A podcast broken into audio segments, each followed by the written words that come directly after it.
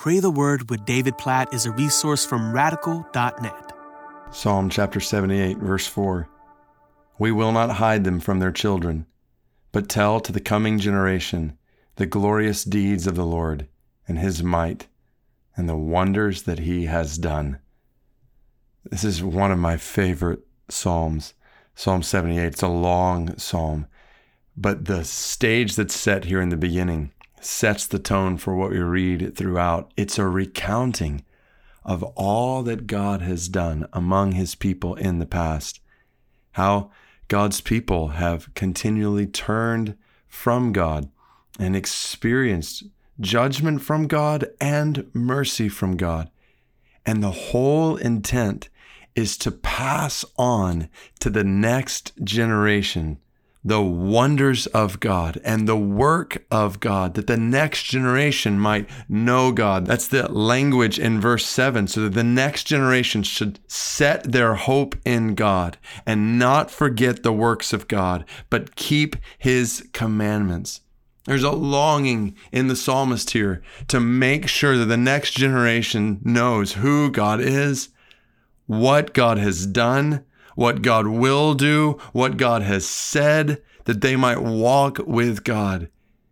And don't we long for that in our lives?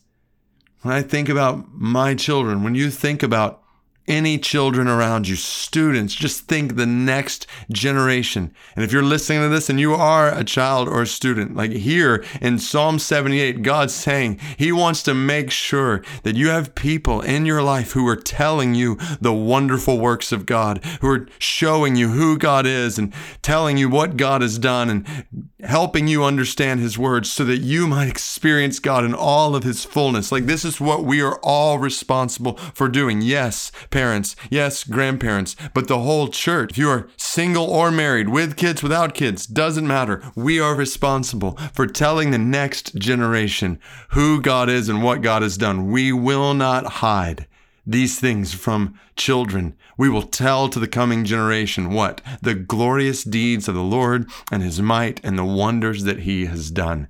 So let's pray that God would help us to be faithful to do that. God, we, we pray that. We pray Psalm 78, verse 4.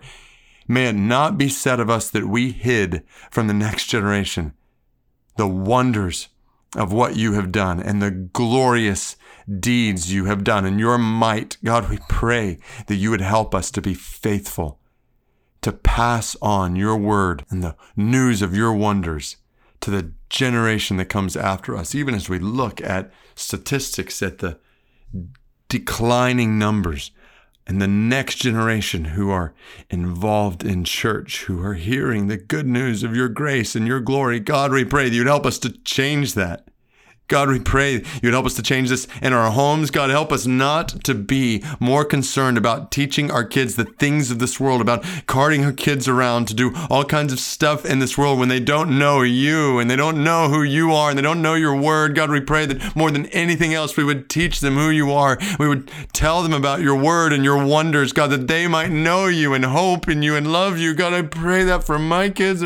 We pray that for every child student that is in our sphere of influence influence, God, help us to tell the coming generation the glorious deeds that you have done, and your might, and your love, and your power, and your justice, and your wrath, and your mercy. Help us to tell the wonders that you have done, that they might hope in you. God, I pray for every child or student who's listening to this right now, that they would hope in you, they would know who you are, they would know how much you love them, they would know that life is found in you. God, we pray that the coming generation would know that life is found in you alone that there's nothing in this world that can compare to who you are and what you provide in our lives and how you lead our lives. God, we pray.